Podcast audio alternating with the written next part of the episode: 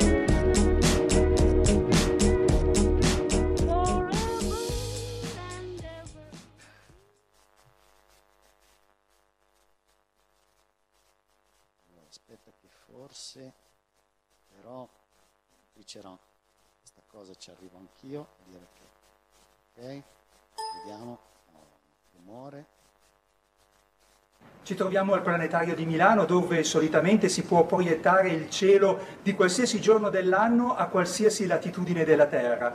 Tra le tante conferenze ce ne sarà una eh, dedicata a Cassini. Come sapete questa missione è stata una delle più grandi missioni che l'uomo abbia mai potuto immaginare, partita vent'anni fa nel 1000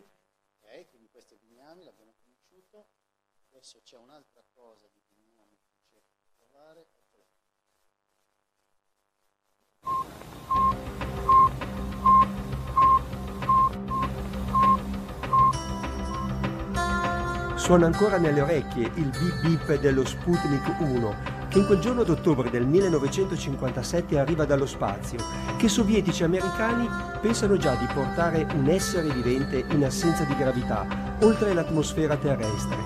È il primo passo, indispensabile, prima di portare l'uomo lassù. Signor Vitali Orlov, cosa ricorda di sua nonna Antonina Orzinova? Ну, скажем так, я помню не так уж и много о ней. Э, Мои воспоминания довольно смутные и фрагментарные. Помню, что была очень красивой женщиной, э, интровертной и м, с довольно сильным характером. E qui la storia, quella che leggiamo nei libri di storia, diverge notevolmente dalla realtà, che viene a galla soltanto quando l'Unione Sovietica si trasforma in Russia. Infatti, prima di Yuri Gagarin, che partì per lo spazio il 12 aprile del 1961, un altro primate, ma con il 97% del patrimonio genetico dell'uomo, viene portato a Baikonur, lo spazioporto per le stelle. E qui viene scritta una nuova pagina della conquista dello spazio che nessuno fino ad oggi ha avuto il coraggio di raccontare. Ну, скажем, не то чтобы знал, знал, конечно, немного, знал, что в СССР она играла очень важную роль э, в сложных каких-то научных экспериментах над животными. Знал, что она была знакома с массой, э, с очень важными людьми, э, не более того, так как, знаете, мои родители скрывали очень многое от меня.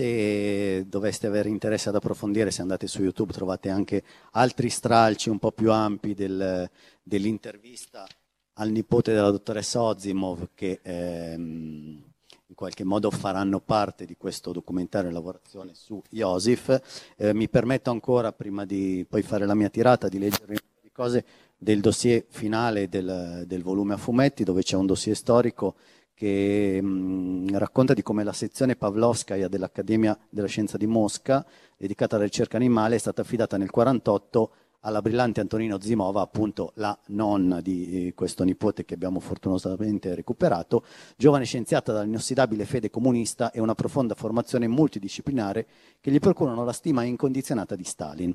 Le sue ricerche sulla comunicazione interspecifica eh, saranno cruciali per lo sviluppo del programma spaziale sovietico.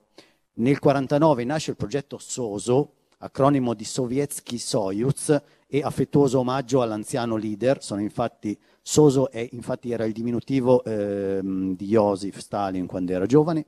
Pochi anni dopo il progetto verrà integrato nel programma spaziale sovietico diretto da Korolov, eh, sottoposto ai controlli dei servizi, sicurezza e immediatamente segretato. Insomma, tutto questo porta poi nel il 5 marzo del 1953, esattamente il giorno della morte di Joseph Stalin, alla nascita di eh, Joseph, il gorilla d'acciaio, che potete venire qui eh, reimmaginato da eh, Fabiano Ambu.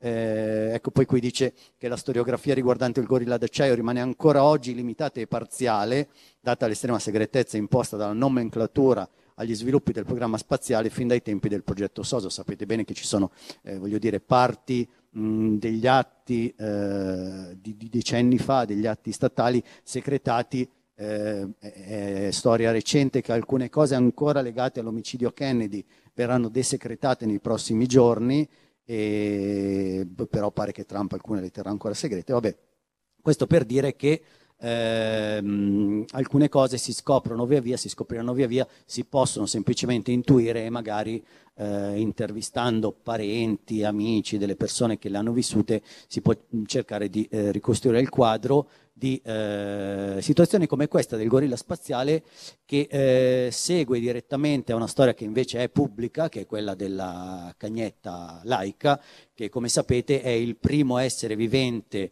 ehm, mi viene da dire vittima più che oggetto di un tentativo di lanciare un essere vivente nello spazio, eh, tanto è vero che le, le- le condizioni vitali all'interno della capsula in cui viene lanciata sono mortali più che vitali, per cui muore nel giro di pochissimo tempo e per cercare di rifarsi immediatamente dopo Laika eh, i russi tentano di mandare ehm, nello spazio un gorilla, Joseph.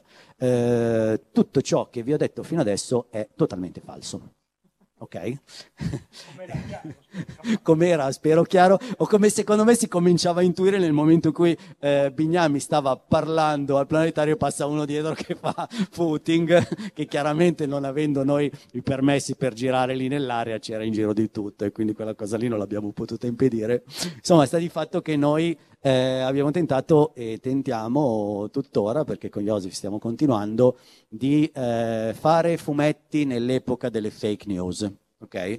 Io vi assicuro che eh, questa cosa, quando l'abbiamo presentata in anteprima a Cartoomix, eh, con il collegamento dall'esterno di Bignami, con Piero Lusso, che è quel pazzo che ci ha scritto il dossier finale, che anche lui è estremamente impallinato con eh, la Russia, eccetera, ehm, un sacco di persone alla fine dell'incontro sono venute da me dicendo eh no, io questa cosa non la sapevo, adesso mi informerò, vedi no, non ci dicono le cose, eccetera, eccetera. Per cui è veramente, cioè, lo sapete meglio di me, perché più o meno immagino che tutti frequentiate grosso modo i social network, inventare una cazzata e renderla credibile è veramente una delle cose più facili del mondo, ok?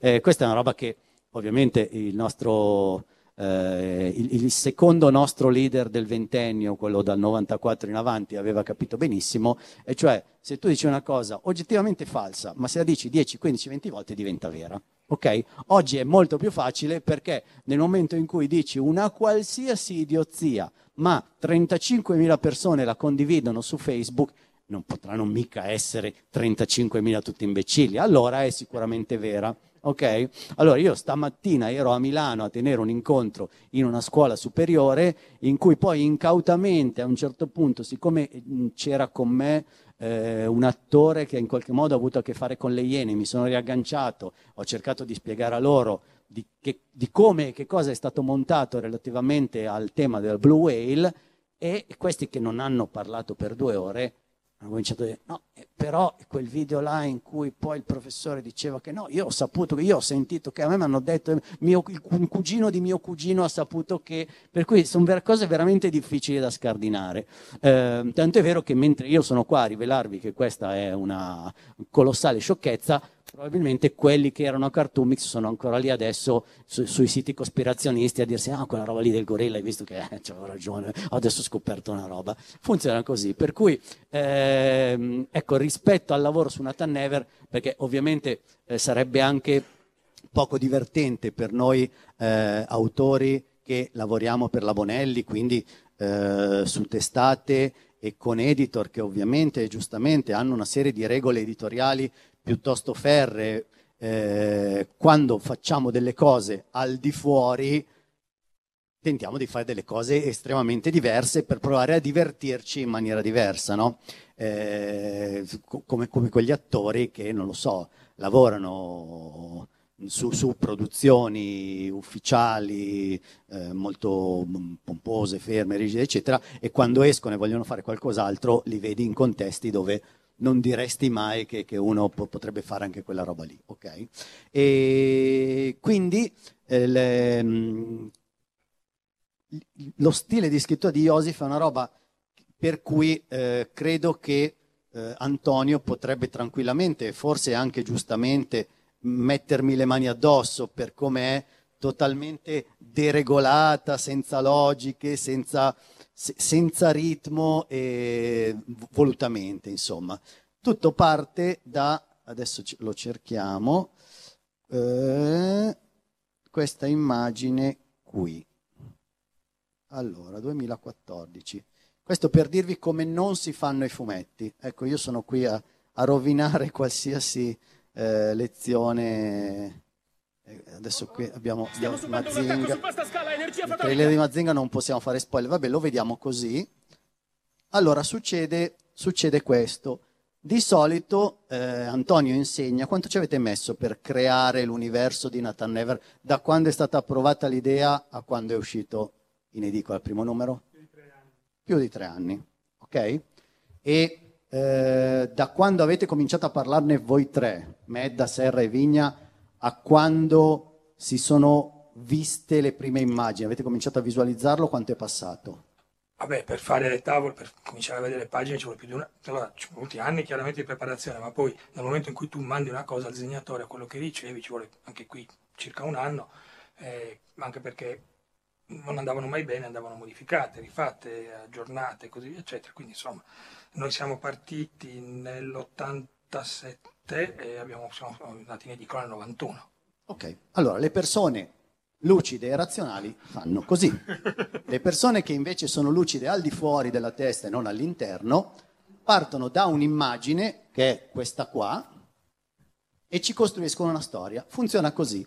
Nel 2013, quindi l'anno prima poi dell'uscita di questo manifesto, eh, Filippo Mazzarella, il direttore di Cartoomix, commissiona a Fabiano Ambu, che stava allora in eh, studio con me a Milano, eh, Fabiano un- Ambu è un disegnatore di fumetti. sì, l'abbiamo eh, u- u- l'ennesimo sardo prestato al fumetto. Ah, certo, sì. no, beh, quello poi Della è, grossa una- è un'altra, è un'altra lezione.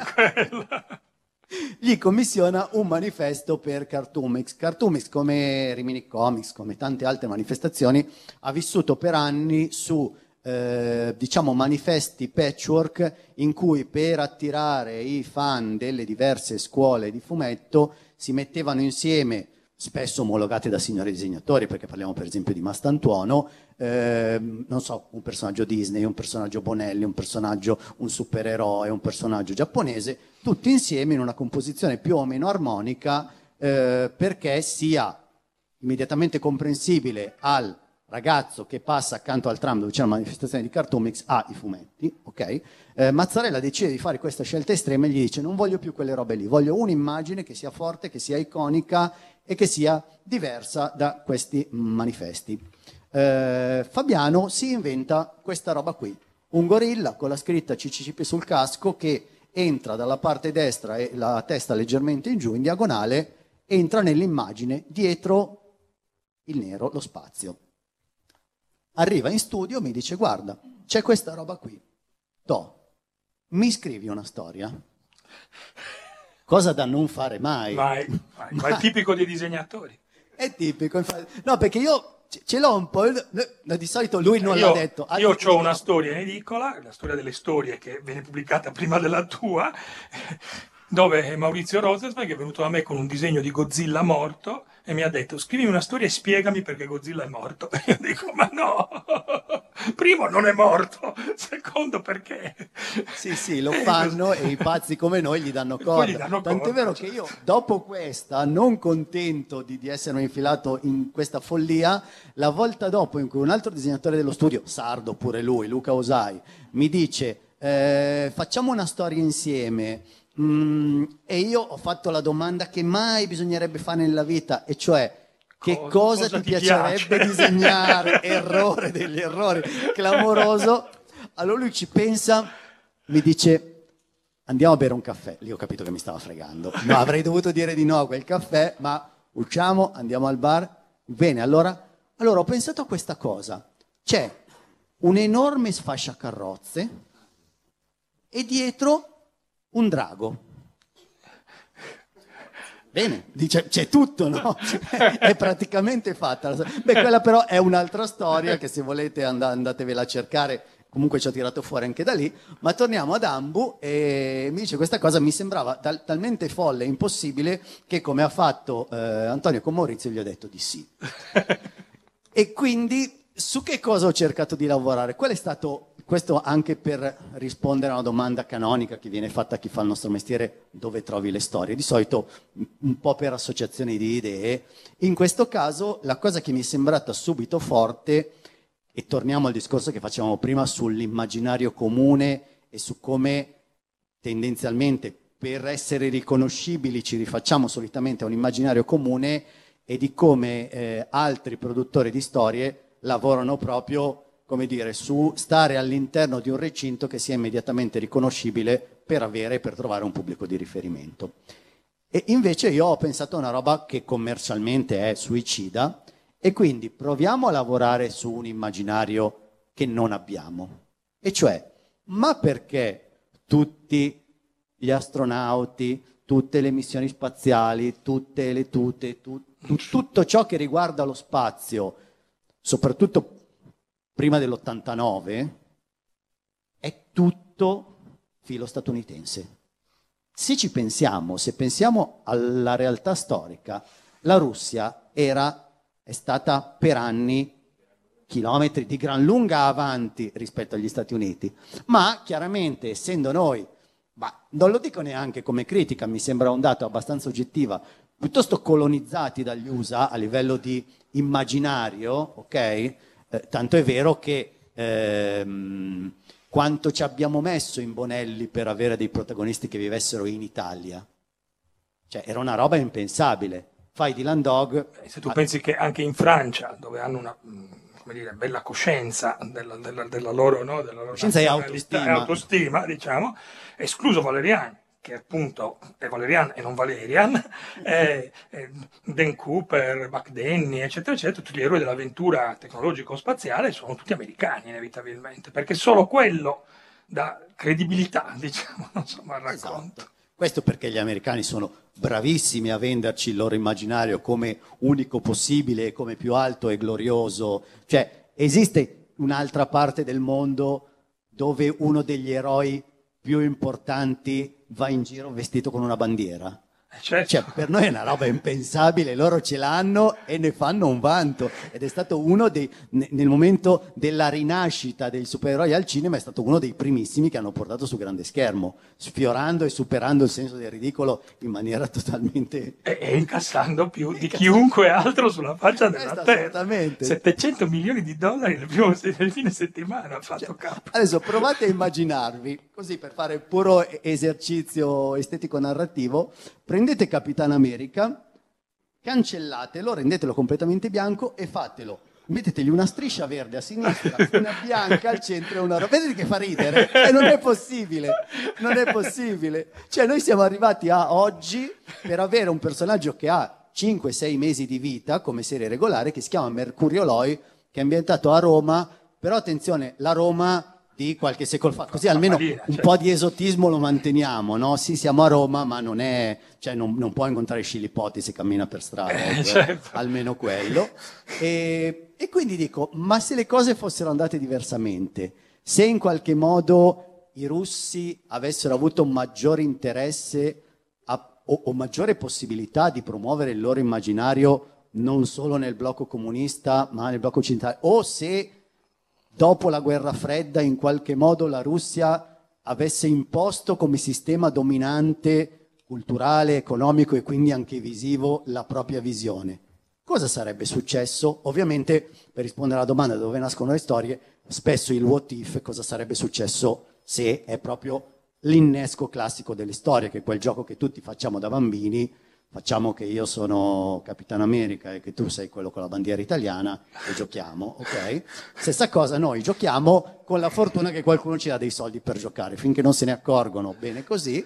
Ehm, E, quindi ci inventiamo, allora, i supereroi, diciamo nella loro accezione un po' più moderna, quella di supereroi con super problemi, quindi quelli della Marvel, eh, nascono nel 61, novembre 61 con i Fantastici 4. Insomma, qualcosina nasce prima, ri- mh, Capitan America nasce prima, la Torcia Umana nasce prima. ma, ma ma insomma- non nelle stesse condizioni narrative. Diciamo. Esatto. Quindi quel, quel mood lì, quel gusto, eccetera, nasce con Stan Lee e Jack Kirby, poi quanto ci fosse dell'uno e quanto dell'altro rimarrà Un'altra storia. un'altra storia ancora. E, mm, e quindi abbiamo pensato, ma se invece in quegli anni fosse stata l'Unione Sovietica a creare dei supereroi, che cosa ci avrebbero raccontato?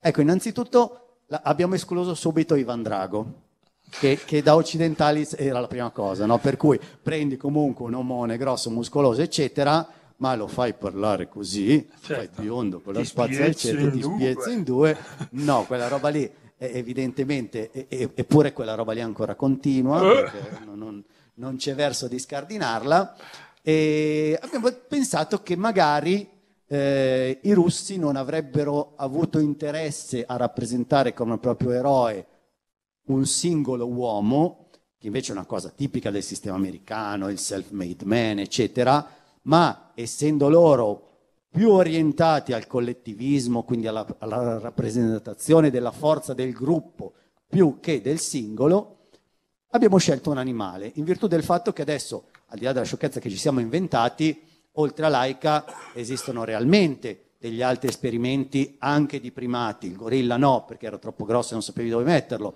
ma ci sono una serie di scimmiette che hanno fatto una brutta fine, che ne ha- nemmeno sono arrivate nello spazio perché sono morte ancora prima in fase di sperimentazione nei laboratori. Quindi semplicemente si trattava di prendere un animale comunque importante per il nostro immaginario, pensate a King Kong, voglio dire, eh, il gorilla, cioè cosa c'è di più? Io era da una vita che aspettavo di raccontare la storia di un gorilla, da quando eh, da bambino mia sorella mi aveva portato, ma mi ricordo anche l'anno, credo che fosse eh, l'81-82 a Mirabilandia, c'era sdraiato per terra con un dito rotto, mi ricordo che era tenuto su da un, da un bastone, il King Kong, quello ideato da Rambaldi per il film prodotto da De Laurentiis, film che rivisto oggi è tendenzialmente abbastanza indifendibile, se non che c'era una Jessica Lange in uno stato di grazia veramente inarrivabile e che il mostro è, è- è- bello, ok? E, mh, Per cui è da quella volta lì che dico, allora lì ho- capito che mi sarebbe piaciuto raccontare storie e che avrei voluto raccontare di un gorilla, per cui in qualche modo io chiudo un cerchio e pago dazio a, a chi ha creato questo mostro.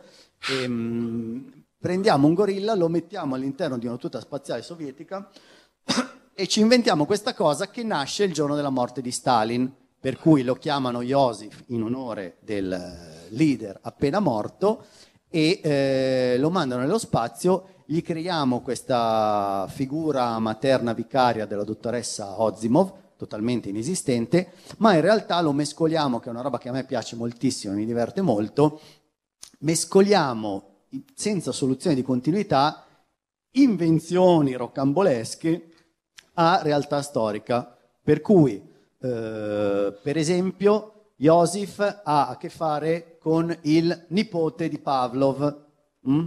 quello del cane di Pavlov, eh, ha a che fare con eh, Korolev, che era il leader totale del, del programma spaziale sovietico, e quando è nello spazio viene salvato direttamente da Eisenhower, che parte come una navicella e lì sì, in mezz'oretta arriva nello spazio, proprio perché appunto dovendo sottostare per altre testate giustamente a regole di verosimiglianza qui abbiamo detto ce ne sbattiamo. Infatti non so quante volte Antonio può essere inorridito leggendo tipo i rumori nello spazio, cioè queste cose No, totalmente... no, io ho riso dall'inizio alla fine e secondo me Joseph è veramente, veramente divertente. Anche perché, è appunto, è un fumetto che si sta occupando di un argomento di cui non ci si è mai occupati, cioè di quella sensazione di straniamento, di pericolo, di assurdo che c'era in quegli anni, no? E, e- e non abbiamo mai pensato, chiaramente perché guidati da un, da un mondo completamente diverso alle nostre spalle, di ribaltare il punto di vista. Insomma, cioè, ribaltandolo si ride di cuore, però è molto, molto divertente, soprattutto la dottoressa, poi è un personaggio magico, insomma.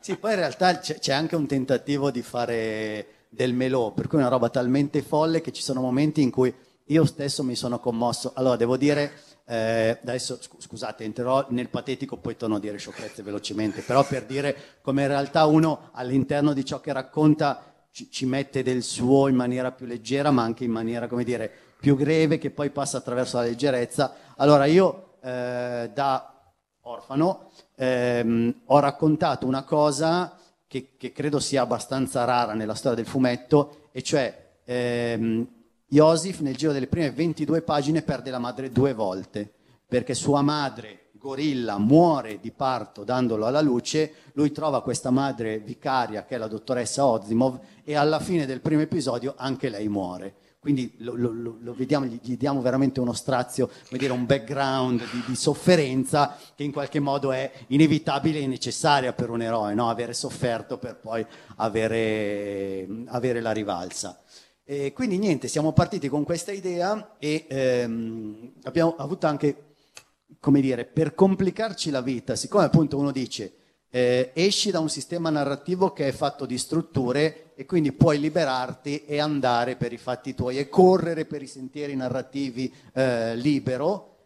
E invece che cosa abbiamo fatto? Abbiamo fatto singoli episodi di 22 pagine che sono la misura dei comic book americani. Quindi stavo facendo un volume, quindi nessuno mi richiedeva di fare questa cosa, invece è come se questo volume fosse la raccolta di una miniserie di quattro numeri da 22 pagine, come se i russi li avessero prodotti esattamente alla maniera degli americani, che è una roba perché uno deve fare questa cosa?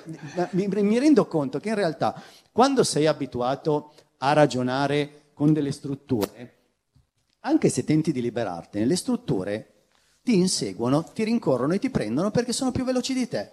La prova l'ho avuta due giorni fa in cui mi sono messo a raccontare una cosa totalmente diversa per un libro che uscirà eh, per Natale, un libro non Bonelli, quindi che non aveva nessuna necessità di vincoli, di numero di pagine, di struttura della pagina, eccetera.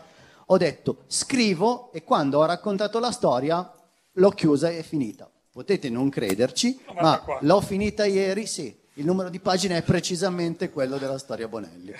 per cui sarà un caso No, non è un caso, anch'io non so più scrivere se non 94 pagine. No, no.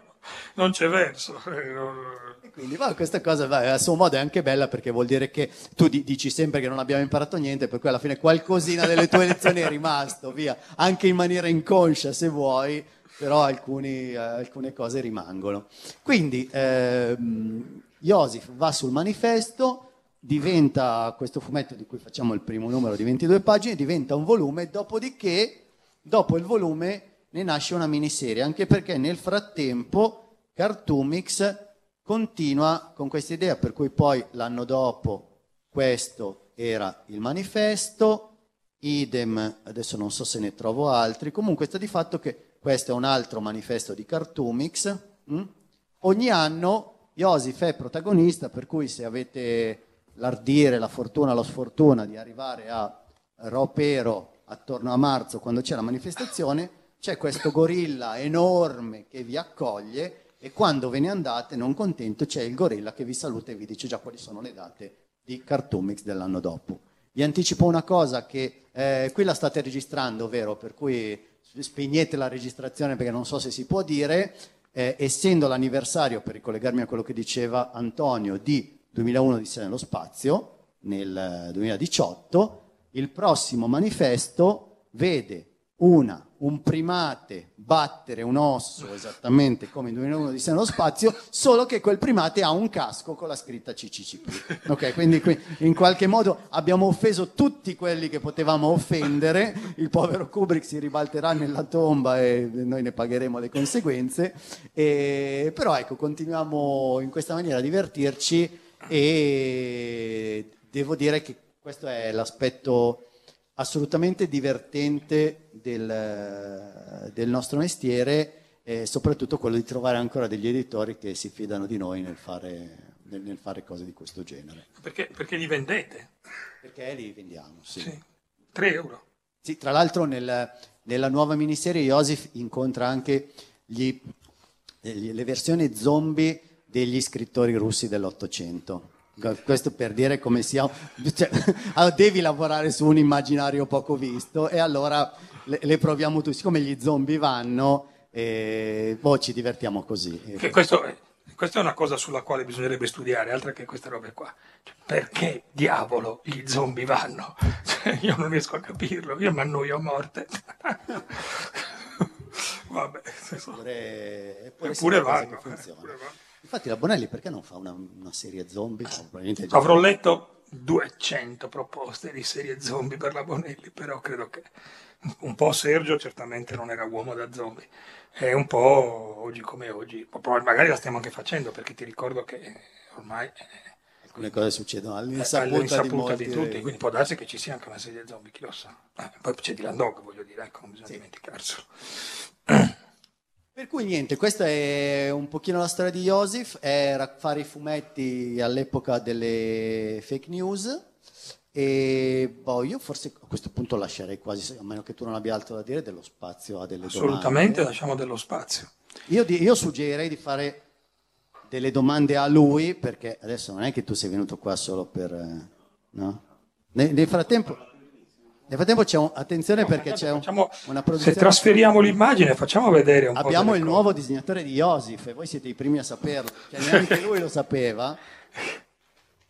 Ah, ecco qua. Il fratello di Joseph. Ah, ci metto un attimo a scriverti la miniserie del fratello di Joseph. Perché poi nasce tutto per associazione di idee. Tanto è vero che ehm, all'inizio di questa settimana il Cinema Arsenale di Pisa ci ha chiesto... Allora, il Cinema Arsenale di Pisa fa una programmazione cinematografica molto intensa e feroce, pluri, multidisciplinare. Eh, faranno nel mese a venire una, una marcord sui cent'anni della rivoluzione del 1917. Per cui, siccome all'inizio del loro programma ci mettono sempre una striscia a fumetti, ci hanno chiesto, ah, siccome voi fate Joseph, eh, fa- fa- fateci una cosa sulla, sulla rivoluzione e sulla corazzata Potiomkin, che nonostante parli della rivoluzione del 1905, eh, loro proietteranno appunto in, eh, in questo ciclo. Per cui ci siamo inventati questa striscia con, eh, che richiama la prima scena della corazzata Potiomkin, quindi tutti questi riferimenti colti che non coglierà nessuno. ok? Però che cosa succede? Che mettere Iosif nel 1917 mi ha fatto subito pensare, oh cavoli, ma bisogna farla una storia di Iosif nel 1917, ok? Per cui da una strisciolina di tre vignette è già nata l'idea di una ipotetica prossima storia. Tant'è vero che noi abbiamo un po' barato, perché chiaramente c'era una necessità da parte nostra di riconoscibilità del personaggio, per cui Fabiano giustamente dice sì, ma se è un gorilla normale non si capisce il richiamo, deve avere il casco. E io dico sì, ma chi non conosce Joseph, ce ne sono ancora due o tre, ehm, se vedono la scritta CCCP nel 1917 è un attimo che ti dicono quella roba lì storicamente è falsa. Per cui abbiamo barato e quindi il casco è un po' in ombra, c'è un bel nero, una macchia di Kirby appunto, usata splendidamente qui per coprire, però è divertente per esempio l'idea che eh, la dicitura CCCP possa essere ispirata dal casco di questo personaggio tornato indietro nel tempo. E Quindi, quindi vabbè, avete assistito in diretta al nascere di un'idea che probabilmente vedrete pubblicata tra un paio d'anni. Eh già, Domande dal pubblico. dobbiamo... No, fermo, fermo, dobbiamo portarti il microfono. No, è che dobbiamo, dobbiamo registrare per i nostri studenti che devono sapere tutto. Allora, la domanda che faccio io, allora si cerca di trovare delle notizie false per fare eh, dei fumetti, cioè nel senso è questo quello che, che, ehm, ho colto. Però sempre parlando delle- dell'Unione Sovietica, Sovietica, ci sono delle storie reali poco conosciute o quasi completamente sconosciute che danno proprio anche la possibilità di dare grandi spazi alla fantasia. Ad esempio, ce n'è una foto eh, famosa, abbastanza almeno, eh, di- del- dell'astronauta scomparso. Praticamente è una fotografia del programma spaziale. Nel programma spaziale viene fatta prima una prima fotografia, poi uno degli astronauti dà fuori di testa, non si comporta bene e viene eliminato dal programma spaziale. E eh, poi questo astronauta morì suicida sotto un treno eh, perché allontanato dal programma e la stessa foto però non fu rifatta, ma fu eh, praticamente cancellata d'arte e si vede il buco esattamente dove c'era la persona, ovviamente ritoccata. E una delle cose interessantissime del, si chiama dell'avanzamento tecnico dell'Unione Sovietica nella questione missilistica è che ancora adesso gli Stati Uniti usano per lanciare i razzi in orbita missili sovietici, cioè i motori sovietici, e lì la cosa incredibile. E, e questa qua Non abbiamo me- neanche sfiorato il problema dei lanciatori, perché se parliamo dei lanciatori ci finiamo qua tra 3 milioni di anni. Comunque, comunque sondare la storia recente della guerra fredda, secondo me sono cose spunti, probabilmente. Oh, ma spunti ce n'è. Oh, la guerra fredda è una fonte illimitata. Io possiedo una certa dose di libri appoggiati sul comodino, nella speranza un giorno di riuscire a scrivere le storie, anche perché io sono, tra le altre cose, appassionato di, di aviazione. Ecco, la guerra fredda, l'aviazione ha molto, molto a che fare, ma è chiaro che è difficilissimo ehm, appunto trovare un editore così pazzo che ti pubblichi certe cose, cioè da un punto di vista dell'ironia e dell'avventura, qui Davide ha fatto un lavoro molto, molto, molto divertente, però il, ehm, ci sono ancora anche dei, dei limiti mm, che sono quelli che ho un po' accennato quando ho fatto quell'escursus storico, cioè c'è un limite eh, di quello che si pensa si possa raccontare a fumetti, mh, dovendo fare dei fumetti che si rivolgano a un pubblico il più vasto possibile. E quindi chiaramente ci sono degli argomenti che diventano, non dico tanto tabù, ma quanto che risultano mh, poco, poco commerciali.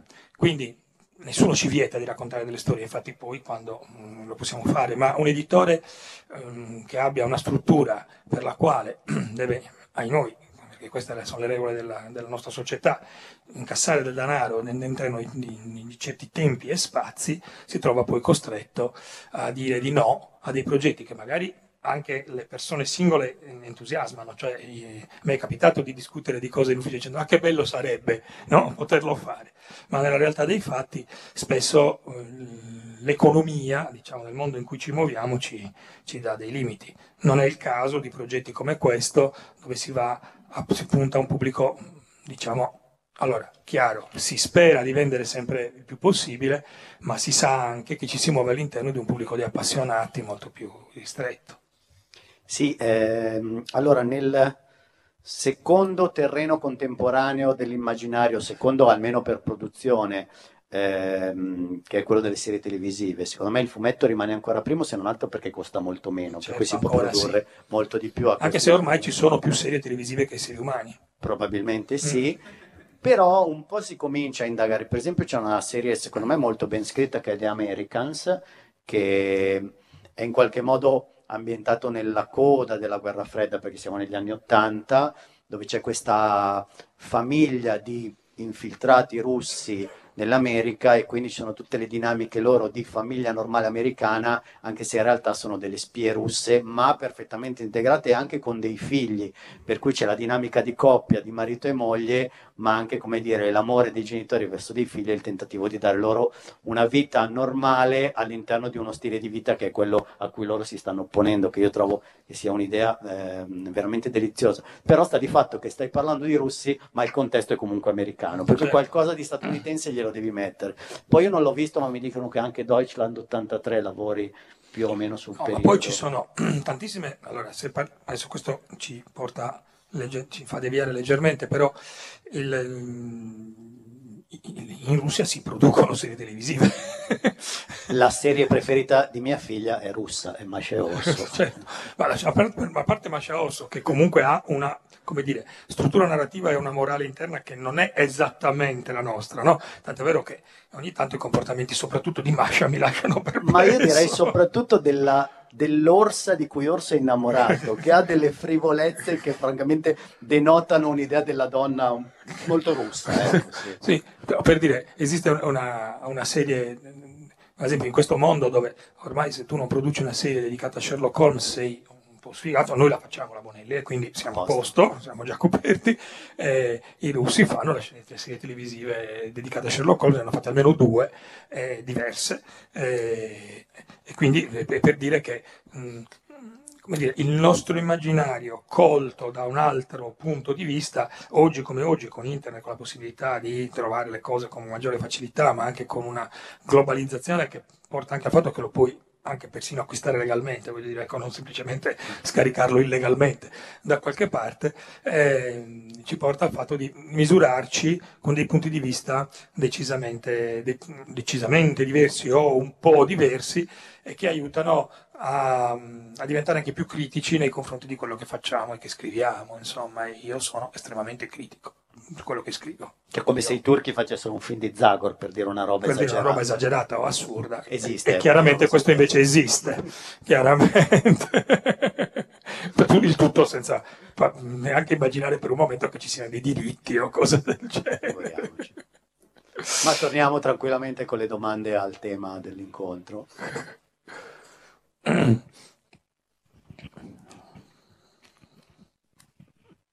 Scusa, in questo caso non è una domanda, ma è semplicemente un commento a quello che dicevi prima sul, sul fatto che sulla Luna ci siamo stati. C'è una bella dimostrazione perché una delle missioni ha lasciato uno specchio sulla Luna, per cui con un eh, laser anche relativamente piccolo è possibile, avendo le coordinate, non ce le ho ancora ma esistono, sono tranquillamente reperibili, lanciare un, un segnale e averne di, di ritorno il, riflesso. Certo. No, no, ma io non ho alcun dubbio, stai tranquillo. No, no. La sfida era straordinaria, chiaramente, è chiaro, basta vedere anche nelle versioni cinematografiche, no? se noi vogliamo Apollo 13, voglio dire, no? ci sembra oggi impossibile che, ad esempio, che quelli si calcolassero col regolo la- l'orbita, no? Cioè, come vediamo nel film, no? vero o falso che sia. Ma il problema è che eh, ci sembra impossibile che con una tecnologia molto inferiore a quella che noi abbiamo oggi sia riusciti a fare delle cose, invece è assolutamente normale, è sempre stato così. Le- le- l'esplorazione umana, l'evoluzione dell'uomo è avvenuta in questo modo. È ora che ci siamo impigriti, perché siamo impigriti, allora, da un lato perché ci sono dei limiti economici chiaramente, da un lato perché non ci interessa più tanto da un punto di vista culturale, dall'altro lato perché ci sono dei limiti economici e dall'altro lato perché obiettivamente, come dicevo prima anche a Fabio parlandone, abbiamo raggiunto un livello di tecnologia entro il quale diciamo o facciamo un balzo molto significativo che ci porta ad avere la possibilità di muoverci in altre maniere e così via, oppure ci urliamo nel manico, nel senso che eh, sì, ok, il motore elettrico, il motore cosa, il motore cosa, bla bla bla bla però non ci stiamo evolvendo in un concetto, ad esempio, per gli spostamenti e così via, eccetera,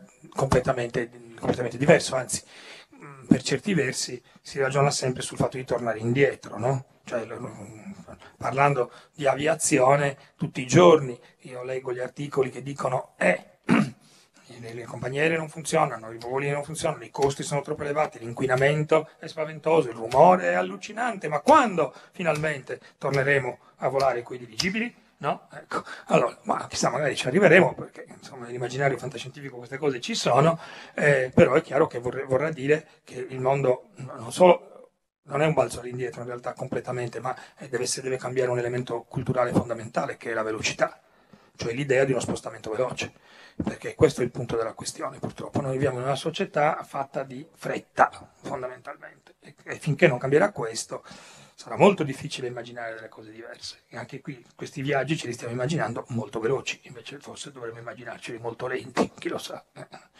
tutt'altro. Ai miei tempi esistevano i romanzi dove c'erano le astronavi generazionali, quindi non si poneva il problema di, di che motore metterci dietro, ma vai e poi nascono i figli eh, e a un certo punto si arriva, o non si arriva, ma non importa, si va. Insomma, ecco, eh, come era in fondo per le, per le carovane nel West, insomma, ecco. Quindi adesso è un po' cambiata la percezione culturale di quello che era, di quello che è, come dire, l'aspirazione al- allo spazio, insomma, ecco, che, che- che da quando, ero, quando ero ragazzo io, ma già, non, non- già non più quando era ragazzo Davide, era una cosa essenziale. Cioè, io non mi ricordo un numero di Topolino o un numero del Corriere dei Piccoli che compravo da bambino che dentro non avesse un articolo sulla Vostok, piuttosto che sul, sul eh, modulo lunare, piuttosto che su cosa faremo domani, no? quale sarà eh, il futuro, no? con dei disegni anche splendidi, alcuni tra l'altro li ricordo perfettamente di, di, di Attilio Micheluzzi che allora si firmava Igor Arzbayev. Eh, eh, perché la, la proiezione verso il futuro era la cosa più formidabile di tutto. Oggi invece la proiezione al futuro è al massimo cosa mangeremo domani mattina. E quindi insomma è tutto un pochino più complicato, insomma, ecco, ai noi.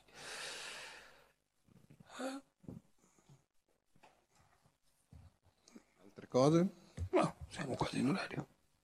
Basta? Ci sono- che forse esce un pochettino dal, dal tema. È una, cosa proprio pratica, tecnica. Cioè, in Bonelli, no? Come funziona, diciamo, l'apporto esterno anche di idee? Cioè, eh, Che bella domanda. Cioè, come funziona? Cioè, che, che tipo di struttura? Cioè, uno dice, ma ho un'idea, ne vorrei parlare con qualcuno. Eh, come, come Ma, funziona? la- allora, se c'è un, le cose sono cambiate, stanno cambiando anche mentre parliamo. E quindi una risposta, un tempo ti avrei dato delle risposte, diciamo, certe, almeno dal punto di vista della meccanica dell'operazione, cioè ti avrei detto fai così, fai cosà, succede questo e quello, a un certo punto questa busta arriva sulla mia scrivania, quindi era facile perché me ne occupavo io e quindi non, eh, poi anche altri colleghi e così via. Oggi è un pochino più complesso. Se devo dare dei consigli ehm, su una proposta di carattere eh, narrativo da presentare alla casa editrice, chiaramente sì, mm, ancora- sono ancora utilizzabili diciamo così, gli strumenti st- classici, ma la, la prima cosa è che mm, deve cambiare l'approccio, ne discutevo proprio ieri con un altro collega, cioè mentre un tempo mm, si, si andava in Bonelli, Bonelli pro- produceva fumetti, quindi l'idea era quella, vado lì con un progetto per un fumetto, oggi invece bisogna per forza andare lì con un'idea che abbia la possibilità di diventare qualsiasi cosa, cioè un fumetto, bene, un telefilm, bene, un eh, cartone animato, bene, un romanzo, cioè un romanzo scritto, no? Bene, una cosa che non ci siamo ancora immaginati, meglio ancora, mm? meglio ancora.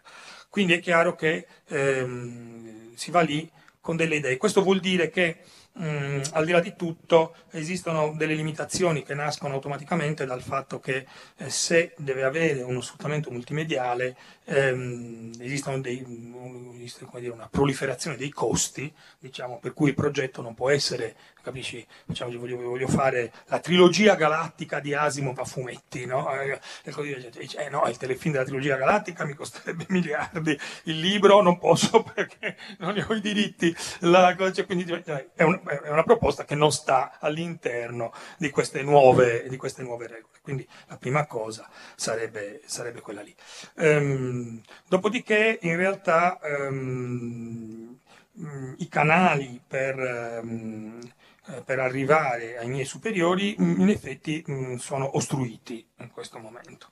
Cioè eh, ehm, la casa editrice è impegnata in tantissimi nuovi progetti e in una trasformazione molto mh, importante, eh, per cui è difficile pensare che ci sia l'interesse a guardare in questo momento all'esterno. Ciononostante,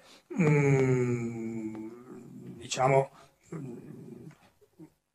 secondo me, per dire, adesso io, noi- io e te siamo qua uno davanti all'altro, tu mi puoi, io ti posso lasciare il mio indirizzo email, tu mi puoi mandare una cosa che hai scritto, io posso darti delle opinioni, dei consigli, delle idee al riguardo per dire no, proponila così, proponila così, eccetera, e provarsi che una strada perché arrivi su una scrivania si possa anche trovare, ma è molto improbabile che trovi poi una sua strada concreta in questo momento, perché eh, le- le- le- trasformazioni chiaramente stanno modificando anche proprio le gerarchie interne e la, il- eh, sì, d'accordo, non c'è più Sergio, questo già da un po' inevitabilmente, ma è anche proprio un momento eh, di evoluzione molto, molto diversa. Quindi non saprei darti una risposta certa in questo momento, a meno che Davide non abbia delle idee più chiare delle mie al riguardo.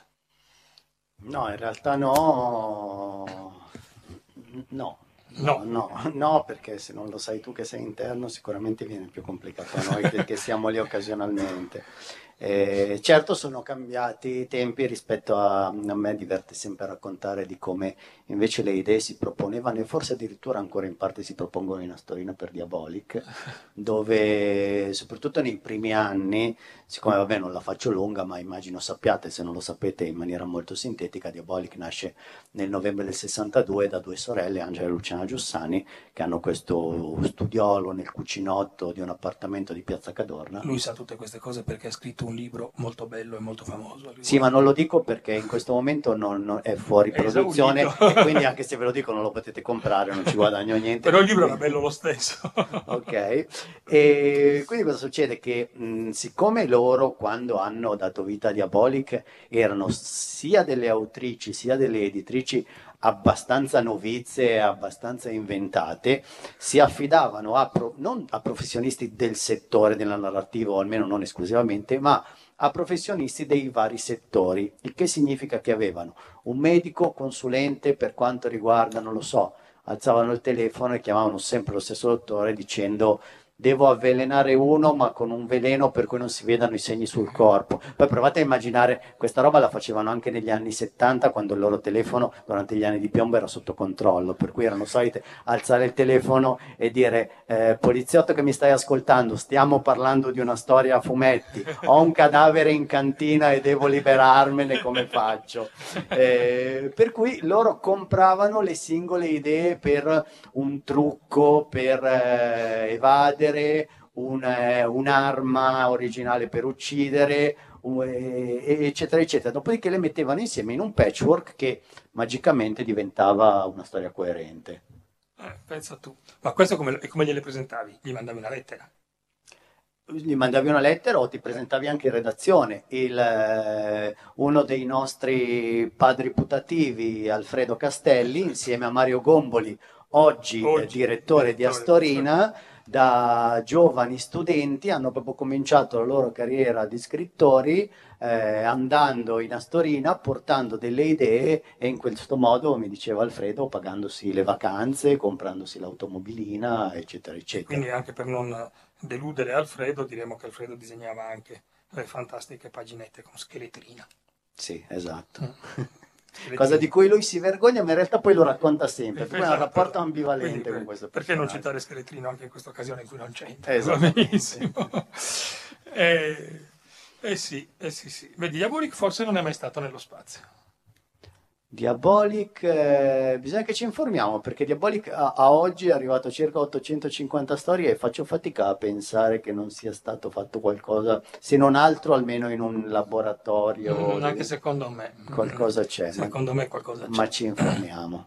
nel, nel centro spaziale sicuramente perché voi dovete capire che nel nostro mestiere è assurdo perché a noi, ci- a noi viene chiesto di inventare una storia diciamo tutti i giorni non è proprio così ma ci andiamo abbastanza vicini è ovvio che non mi ricordo come chi era Popper non mi ricordo quello che- c'era quello che diceva ci sono solo 13 storie no? ecco. Fosse allora eh, prop prop ecco prop diceva ci sono solo 13 storie ora ammettiamo che sia vero e voi capite che dopo 13 giorni siamo in una situazione piuttosto complicata Si riparte dal primo. si riparte dal primo ovviamente ma con tutta una serie di varianti di incastri che, che diventano sempre più complicati il che produce il fatto appunto che poi leghi braccio di ferro su un missile con una scatola di spinaci a razzo insomma ecco perché non sai più assolutamente che, che diavolo inventare da far fare al tuo personaggio nella- nel corso della sua, della sua Tanto, vita. tanto è vero che non per far desistere chiunque tra voi abbia, come dire, l'ardire e l'ambizione di provare a proporre delle, delle proprie cose, ma nell'ordine le risposte che possono eh, arrivarti sono fa schifo e ci sta, è bella, ma l'abbiamo già pubblicata una roba così, almeno 12 volte, ma la cosa che secondo me in- indispettisce di più è quando ti dicono bella, non l'abbiamo ancora pubblicata, ma è in lavorazione una storia proprio simile, che tu non puoi saperlo perché anche se ti sei letto tutta la collana non puoi saperlo di cosa stanno producendo e dopodiché l'ultima possibilità, quella più rara è va bene la facciamo. Sì, ma questo altamente improbabile, insomma. Ecco. Sì, però questo devo dire che è tipico. eh. Il- a me è capitato nella vita, tu non sei tra quelli, grazie a Dio, di avere dei sceneggiatori che si sono presentati, no? ti presentano con un foglio no? e ti dicono, guarda, questa non l'avete mai fatta. E la risposta è una sola. E ci sarà una buona ragione. Infatti fa schifo, punto uno. perché non l'abbiamo mai fatta, non esiste. Perché anche se non l'abbiamo mai fatta, appunto, non l'abbiamo fatta perché c'è un intoppo di qualche tipo, perché l'abbiamo pro- le proviamo tutte, ma tutte, tutte, tutte, tutte, tutte, tutte. Quindi, no, infatti il bello di una, una- una buona storia in realtà che funziona bene per il nostro pubblico, chiaramente che deve essere appunto un pubblico, come si, diciamo, usiamo questa parola, popolare, insomma, parlo dei fumetti monelliani ovviamente, chiaramente, è in realtà una storia uguale alla precedente, cioè che, che, eh, il pubblico possa riconoscere come un prodotto ehm, semplice, eh, ben leggibile, nel quale le caratteristiche dei personaggi, a seconda della serie, così eccetera, sono sfruttate al meglio. E quindi la, la- la cosa migliore è sempre quella di ehm, riuscire a fare delle storie coi- coerenti con quello. Che non, non tanto non parliamo di una coerenza assoluta, ci possono essere delle sviste, delle contraddizioni, ma stiamo parlando di una coerenza emotiva con quello che il, il lettore è pronto ad accettare nella lettura. Tant'è vero che quando io adesso sto lavorando, diciamo, a una serie, chiamiamola nuova, in realtà è già fatta e finita, ed è anche già finita, nel senso che i numeri sono già stabiliti. Ha già chiuso, È già ancora prima chiuso, di esatto, uscire. prima di uscire. E questa ormai è la norma, insomma, lavoriamo su progetti che hanno una durata pre- prefissata, diciamo, perché eh, il rischio di, andare in- di mettere in lavorazione materiali per anni che poi dopo si rivelano non di successo è troppo elevato, quindi si lavora su spazi-tempi molto ristretti. Però abbiamo avuto la fortuna, io e il mio collega Davide Rigamonti, che sta lavorando con me su questa cosa, di avere, per una serie di ragioni che sono sovrapposte, del tempo a disposizione, cosa molto rarissima nel nostro mestiere. E, e questo ci ha consentito di scrivere queste storie e poi di rileggerle e di ripensarci e di renderci conto chiaramente che personaggi, come sempre, un personaggio tu cominci a scrivere, cioè tu te lo immagini, poi cominci a scriverlo, ma è soltanto dopo che l'hai scritto per un po' che dici, ah no, ma lui non è proprio così, è cosa, no, questo non lo facciamo, questo non è, non è caratteristico del personaggio, eccetera, e questo ci ha consentito di tornare indietro e di, e di, eh, come dire, eh, modificare, rimaneggiare le sceneggiature non ancora disegnate, quindi un miracolo straordinario, in maniera tale che questo, questo personaggio, questi personaggi abbiano, come dire, una caratterizzazione, una densità più alta, cioè sulla base della mia esperienza, purtroppo oltre, che, oltre trentennale di lavoro, una densità più alta di quello che normalmente sei in grado di fare, perché normalmente parti e poi non, quando finalmente scopri chi è quel personaggio lì veramente, hai già pubblicato 20 albi,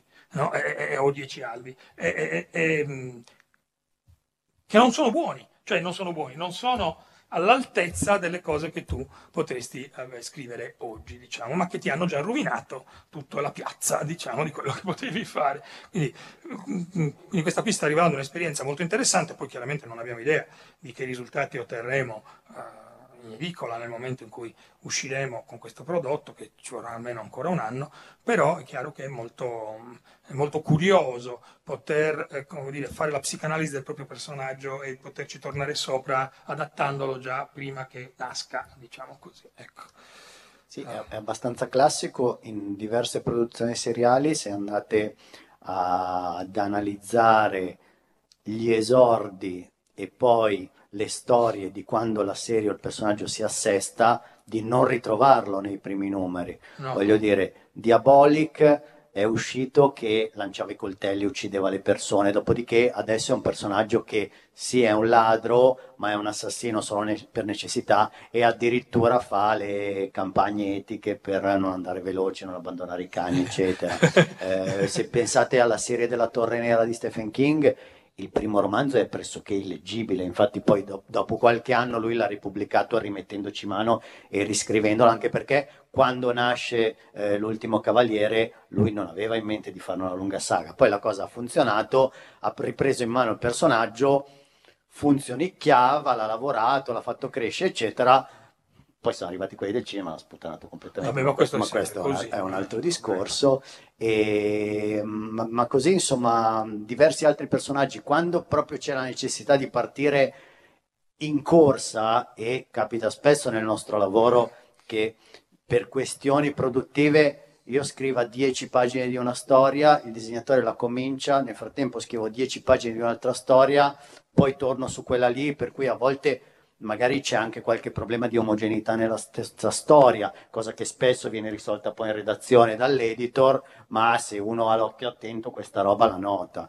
E, l'altra cosa che volevo dire rispetto al fatto che un po' il lettore tipo classico Bonelli ha bisogno di uno spazio sicuro entro cui stare, per cui per lui comprare un albo, parlo soprattutto dei lettori delle serie storiche, è un po' come andare dalla vecchia zia a mangiare la minestra che sa fare solo lei, Eh che è sì. sempre quella minestra lì, ha un sapore sempre simile, ma la zia la cucina tanto bene che se mi ci metti la curcuma, che è l'ingrediente del momento, io ti uccido perché la curcuma non c'era quando io la mangiavo da bambino. Esatto. E non c'è niente di più difficile di fare una cosa facile, perché vuol dire eh, conoscere perfettamente il personaggio, conoscere le storie, sapere cosa è già stato fatto, rifarlo simile ma non uguale, inserire quell'oncia di originalità che giustifichi il fatto che io compro un albo nuovo,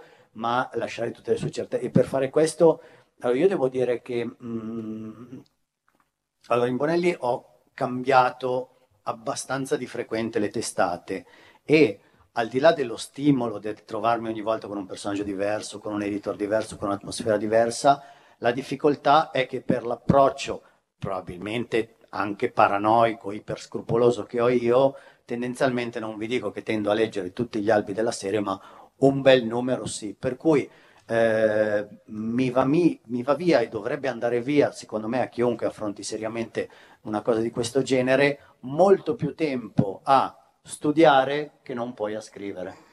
È inevitabile, è inevitabile. Ma questo vale anche per, per- per noi. Cioè, il problema è che la storia quando si, si presenta nella testa, e va bene, diciamo che è così, eh, eh, è una cosa che, che non puoi cominciare a scrivere in quel momento, cioè occorre un sacco di tempo, perché bisogna immaginare tutta una serie di fattori. Ad esempio, tornando a bomba all'affondamento della cultura occidentale, nel metro Châtelet, eh, direzione Cassiopea, giustamente, ecco, leggerò quattro parole che dice Pierre Christine, che ho letto proprio l'altra sera in questa edizione nuova, perché noi autori di fumetti, quando rileggiamo le nostre robe, ci vergogniamo mortalmente, non c'è niente da fare, perché l'hai fatto in un altro momento della tua vita, non c'è niente da fare, pensavi delle cose, non le pensi più, non parliamo di cambiamento di idee politiche, capisci? Cioè, stiamo parlando proprio di dettagli, di modo di scrivere e così via, eccetera. Eh, però, ecco, qui Christine, Christine dice, quando ho scritto questa storia mi sentivo al massimo delle mie potenzialità di sceneggiatore, in grado di elaborare una trama complessa e tuttavia leggibile da un ragazzo di 12 anni. Infatti, Metro Châtelet si stacca nettamente dai titoli precedenti che avevano tendenza a procedere un po' a caso e il disegno è in perfetta correlazione con la sceneggiatura.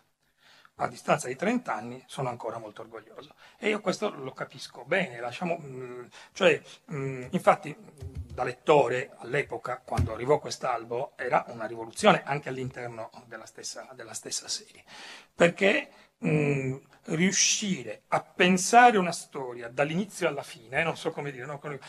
è una cosa molto diversa. Cioè, per noi che siamo dei professionisti del mestiere, anche al cinema ce ne accorgiamo, capite? Ma anche quando leggiamo un romanzo, o anche quando, eccetera. Cioè, tu ti siedi in sala, comincia una cosa. Dopo dieci minuti,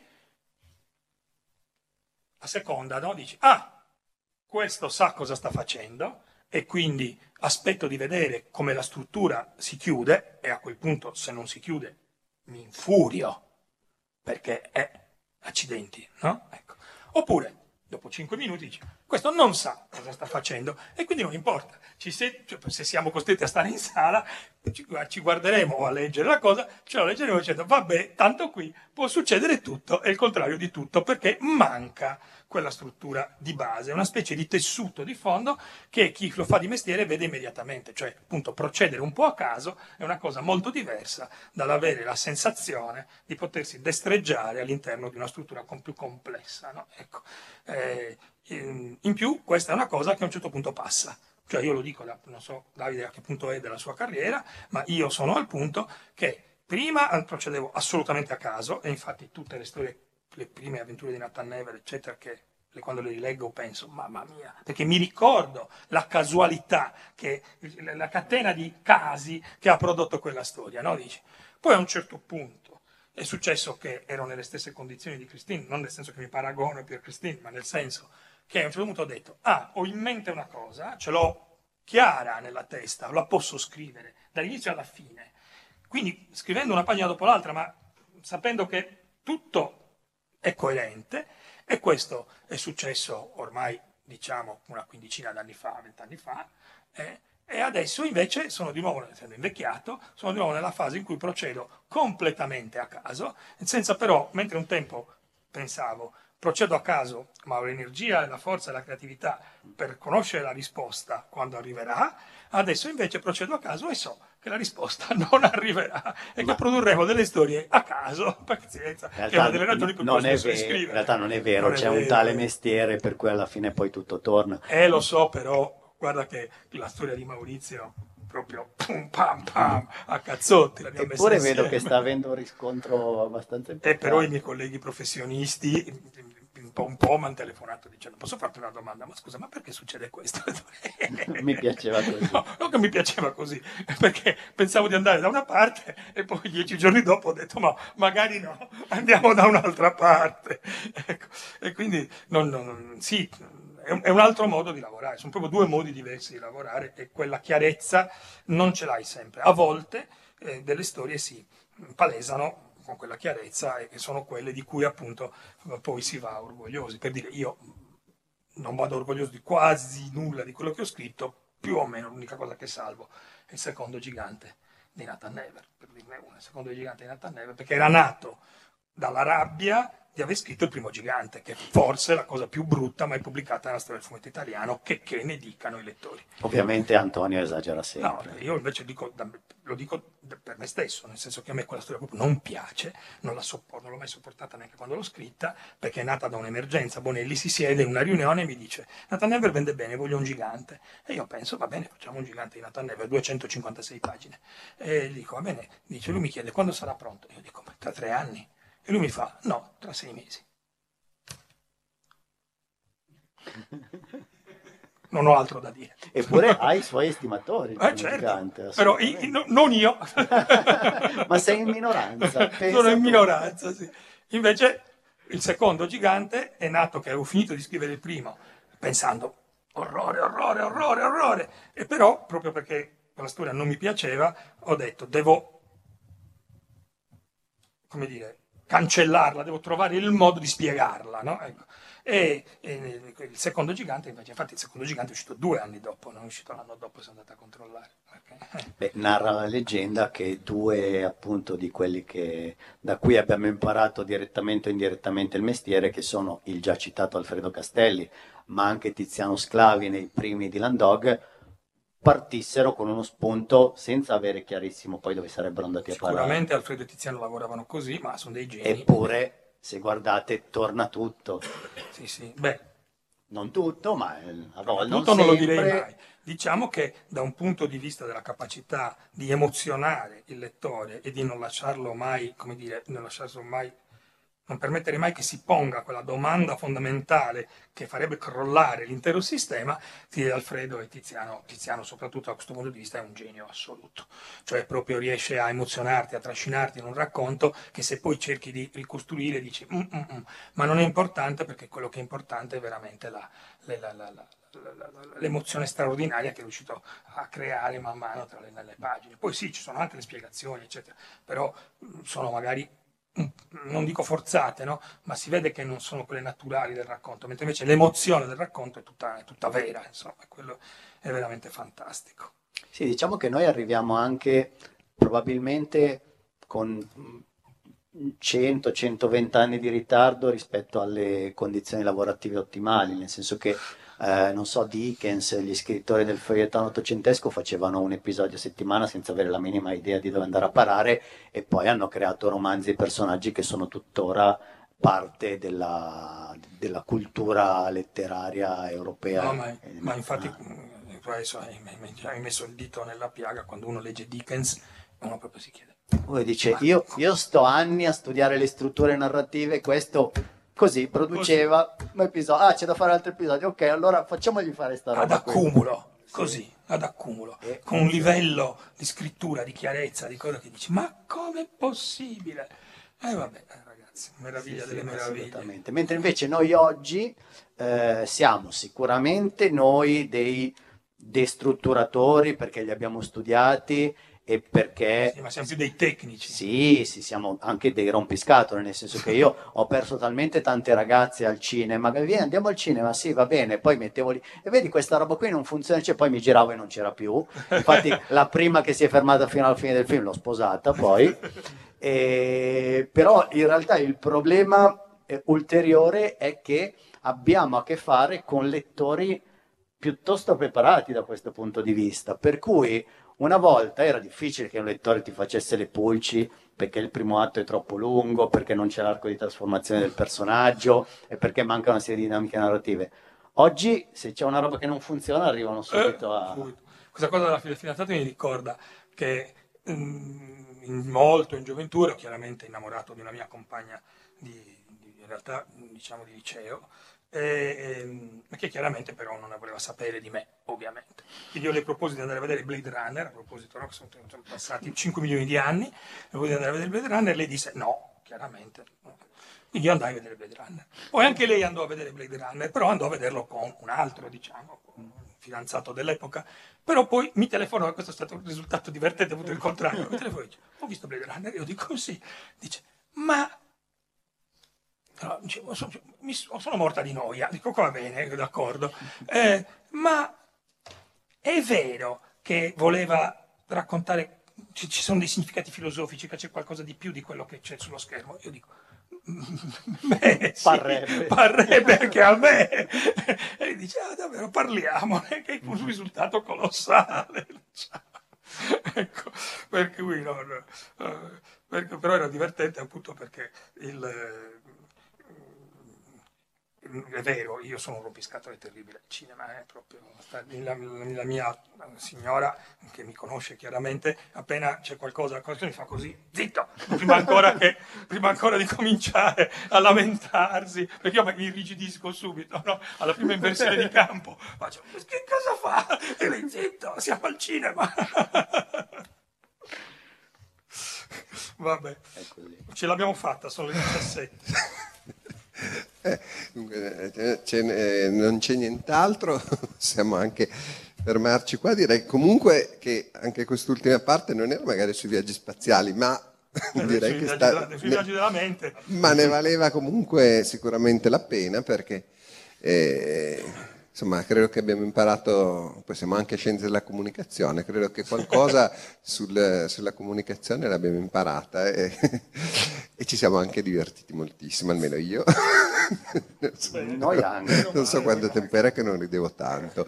Quindi eh, eh, no, è molto bello riuscire a imparare divertendosi, credo che è la cosa migliore che si possa fare e tutto sommato eh, forse anche uno dei motivi per cui nonostante tutto vale la pena fare questo lavoro da pazzi, no? Insomma, e, e fare i fumetti. Allora, ringraziamo ancora i nostri amici e appunto con chi vuole ci rivedremo fra due settimane al liceo Tosi di Busto Arsizio e poi appunto eh, se volete sapere qualcosa su- su- sulle idee più avveniristiche, se- se- quello che si diceva oggi, semmai ci sarà un modo di fare questo salto di qualità nel viaggio spaziale, appunto il 22 novembre ci sarà questo appuntamento un po' speciale che vi ve lo raccomando davvero, perché insomma Claudio è, è già venuto da noi più di una volta, eh, ma, insomma, però è un personaggio particolare, direttore dell'Accademia Internazionale di Astronautica che per chi non lo sa, è il massimo organismo del mondo in questo campo e sono cose di cui lui, su cui lui ha lavorato anche di- direttamente. Alcune eh, una delle missioni di cui ci parlerà è proprio un progetto integralmente suo, che la NASA tra l'altro ha iniziato anche a studiare, cosa incredibile perché lui stesso pensava che sarebbe morto prima che fosse anche solo preso in considerazione. E, e quindi insomma penso che ne valga la pena. In ogni caso per oggi abbiamo finito e quindi mh, arrivederci alla prossima puntata e grazie ancora a tutti i nostri amici della Bonelli. Avete ascoltato Fantascientificast, podcast di fantascienza e cronache della galassia, da un'idea di Paolo Bianchi e Omar Serafiti, con il contributo cibernetico del Cylon Prof Massimo De Santo. Potete seguirci ed interagire con noi sul nostro sito fantascientificast.it, su Facebook alla pagina Fantascientificast, su Twitter sul profilo at Fantascicast, sul nostro canale Telegram t.me slash fantascientificast, sulla nostra community Telegram t.me slash fsccommunity. Se siete particolarmente timidi, potete utilizzare la vecchia, cara e affidabile posta elettronica, scrivendoci all'indirizzo redazione fantascientificas.it. Tutte le puntate sono disponibili sul nostro sito, su Apple iTunes, su Spotify e su Podbean all'indirizzo podcast.fantascientificas.it. Se volete, potete lasciarci una valutazione a 5 stelle su Apple iTunes ed offrirci una birra romulana o un gotto esplosivo pangalattico, sostenendoci tramite una donazione PayPal utilizzando l'apposito pulsante sul nostro sito. Fantascientificast è una produzione amatoriale. Non si intende infrangere alcun copyright, i cui diritti appartengono ai rispettivi detentori. L'autorizzazione SIAE 5612I5359. Nessun byte e nessun tribolo sono stati maltrattati durante la produzione di questo podcast. Alexa 4 e l'equipaggio di Fantascientificast vi augurano lunga vita e prosperità e vi danno appuntamento alla prossima puntata lungo la rotta di Kessel.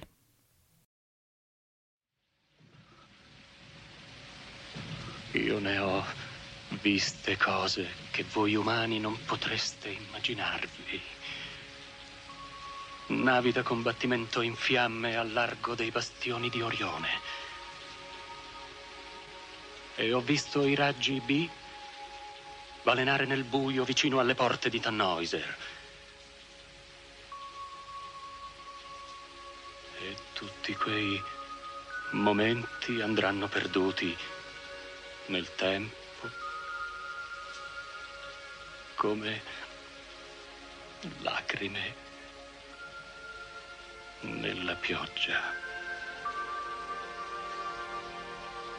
È tempo di morire.